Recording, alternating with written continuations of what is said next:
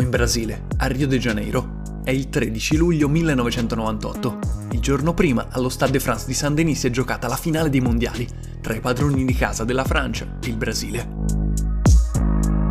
Ronaldo Luis Nazario de Lima, l'attaccante più devastante del pianeta, il più idolatrato e famoso, colui che a soli 21 anni ha già umiliato intere difese avversarie, scende la scaletta mobile dell'aereo che sta riportando a casa la nazionale tenendosi al corrimano barcolla il fenomeno, rischia di cadere a terra ad ogni passo. È un uomo fragile, debole, è il fantasma di sé. Lo stesso che la sera prima è sceso in campo da titolare contro la Francia, giocando la peggior partita della sua carriera. Perché un atleta così giovane e forte ha difficoltà a scendere la scaletta di un aereo? Perché nella formazione ufficiale che il Brasile ha comunicato alla FIFA un'ora prima del match, Ronaldo non compariva tra i titolari? Perché il medico della nazionale non ha più potuto esercitare la professione da quel giorno e perché mai il Parlamento brasiliano ha istituito una commissione d'inchiesta su quella partita. Per rispondere a queste domande e ricostruire la storia del mistero che alleggia su Ronaldo e sulla finale del mondiale francese, dobbiamo riavvolgere il nastro e andare al 6 maggio 1998. L'Inter strapazza la Lazio in finale di Coppa UEFA e Ronaldo dopo una prestazione da urlo segna il gol del 3-0 superando Marchegiani con un doppio passo che è entrato di diritto nella storia del calcio.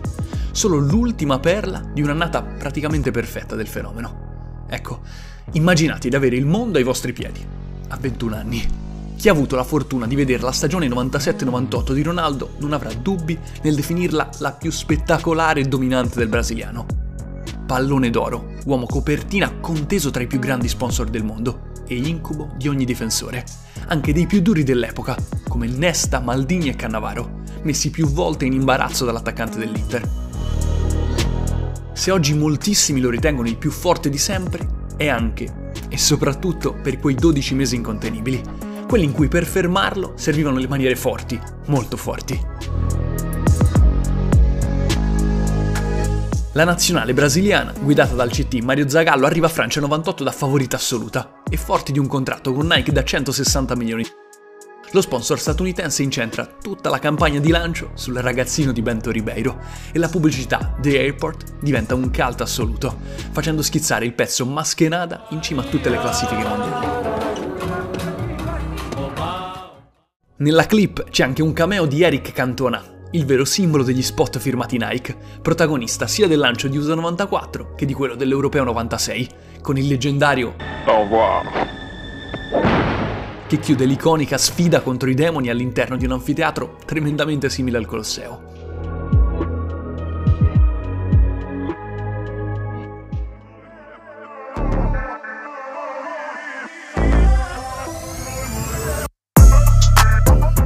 Il Brasile vince il gruppo A, battendo Scozia e Marocco e perdendo 2-1 all'ultima partita contro la Norvegia. Ronaldo gioca titolare, accanto a lui il tecnico Zagallo preferisce Bebeto a O Animal Edmundo. Alle loro spalle il trequartista è sempre Rivaldo. Ronaldo segna solo un gol nel 3-0 ai nordafricani e le sue prestazioni nel girone risultano leggermente sotto le aspettative. Ronnie resta uno spettacolo da ammirare, vederlo appaga gli occhi di ogni amante di calcio, ma si percepisce che qualcosa in lui comincia a scricchiolare. Tutto il mondo è incollato alla TV e vuole vedere il fenomeno ammirato con l'Inter. A poco più di vent'anni, Ronaldo ha già subito un'operazione al ginocchio, ai tempi del PSV.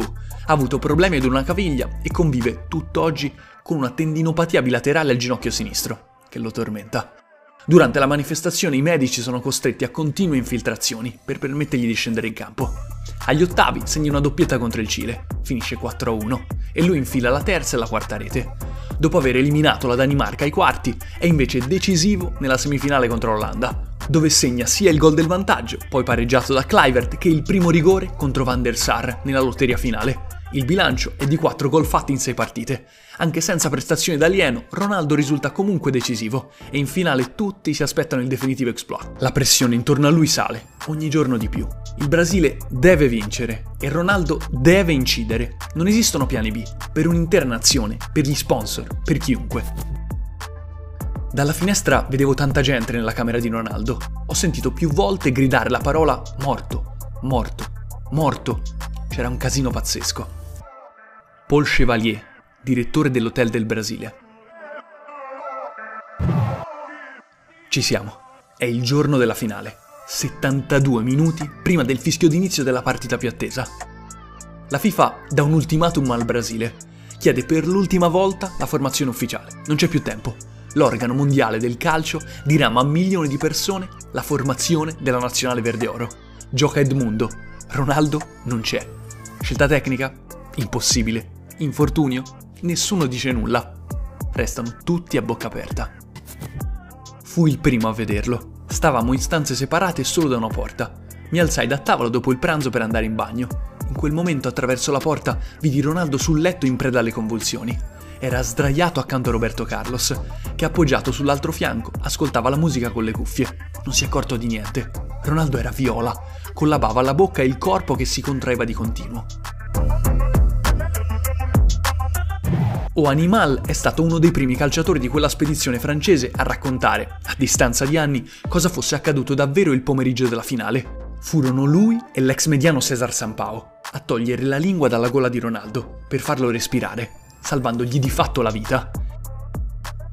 I medici arrivarono sul posto immediatamente dopo, chiamati a gran voce dai compagni di squadra, ma pensarono in un primo momento ad un attacco epilettico. Dopo il pranzo con la squadra, io e Roberto Carlos eravamo saliti in camera prima degli altri per vedere il Gran Premio di Formula 1. Ancora oggi non conosco il vero motivo, ma ho avuto le convulsioni per 30, massimo 40 secondi e sono rimasto incosciente per circa 4 minuti. Il giocatore più forte del mondo ha un malore quasi fatale a poche ore dalla partita più importante della sua vita. La trama di un film, di un film dell'orrore che nessuno ha il coraggio di guardare.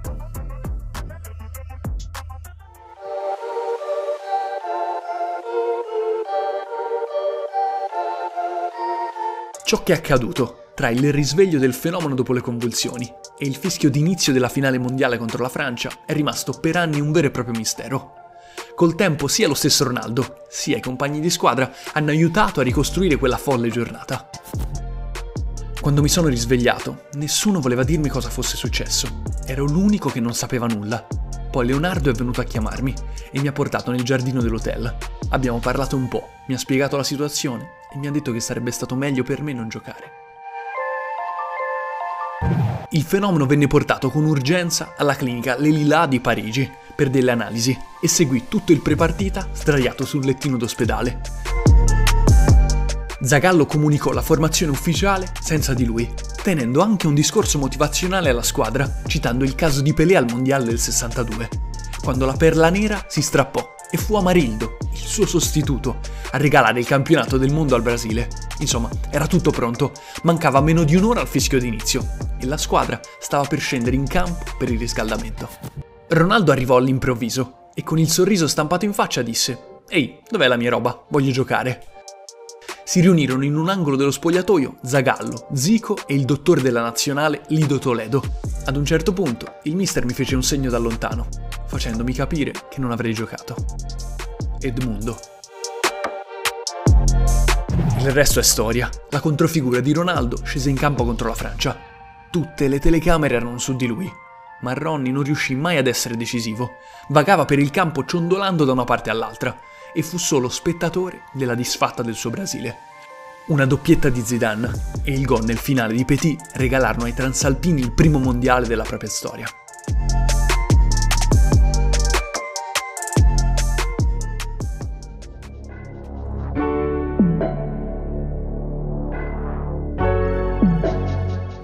Quando i medici e il mister arrivarono in camera, Ronaldo stava benissimo in confronto a qualche istante prima. Loro non lo videro in preda alle convulsioni e per questo lo fecero giocare. Sia il medico del Brasile, Lidio Toledo, che poi i medici francesi che lo soccorsero in ospedale hanno sempre sostenuto che quel giorno Ronaldo ebbe una crisi epilettica. Beh, a distanza di 14 anni, Bruno Caru, il presidente della Società Italiana Cardiologia Sport ha ripreso in mano la documentazione che raccolse allora il medico dell'Inter Piero Volpi. La diagnosi è davvero clamorosa. Secondo lui, Ronaldo, il pomeriggio della finale mondiale, ebbe un arresto cardiaco, non una crisi epilettica. Ronaldo si stese sul letto per seguire la Formula 1. E piegando la testa in modo innaturale, a lungo andare finì per comprimere a livello del collo il glomo carotideo, un piccolo organo responsabile dei meccanismi riflessi di regolazione della frequenza cardiaca e di pressione. Svenne in preda alle convulsioni per questo motivo. Bruno Caru a confermare questa tesi ci sono i risultati dell'elettrocardiogramma fatto in ospedale dal fenomeno. Questi mostrano come, a crisi superata, Ronaldo avesse una frequenza di 18 battiti al minuto. Ciò significa che al momento del malore c'era stata quasi assenza di attività meccanica. Il cuore del fenomeno si era praticamente fermato. I medici invece abbracciarono subito la diagnosi della crisi epilettica, dovuta allo stress causato dalle pressioni dei media, e somministrarono a Ronaldo un pesante sedativo, il Gardenale, ottimo per l'epilessia, ma disastroso per problemi di cuore. Se questa versione fosse vera, si spiegherebbe la pessima partita giocata dal brasiliano e anche l'immagine di lui barcollante mentre scende la scaletta dell'aereo.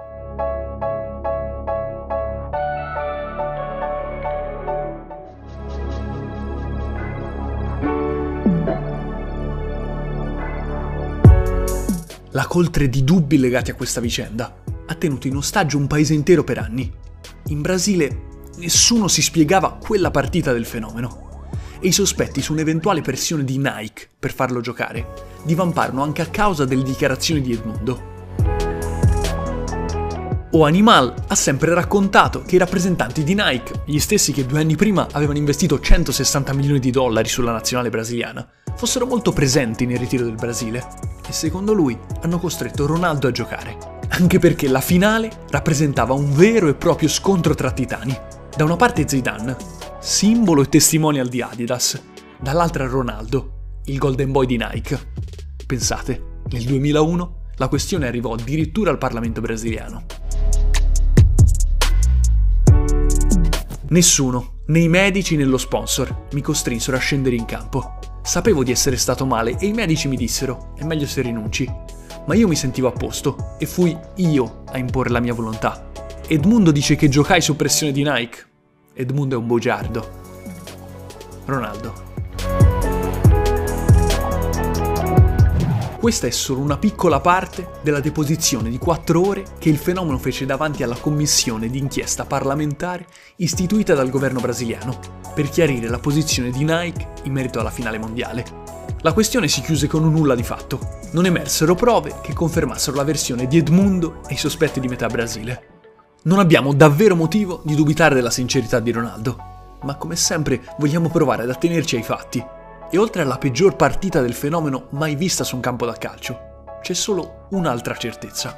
Il medico che quella sera permise a Ronaldo di scendere in campo non ha mai più potuto lavorare.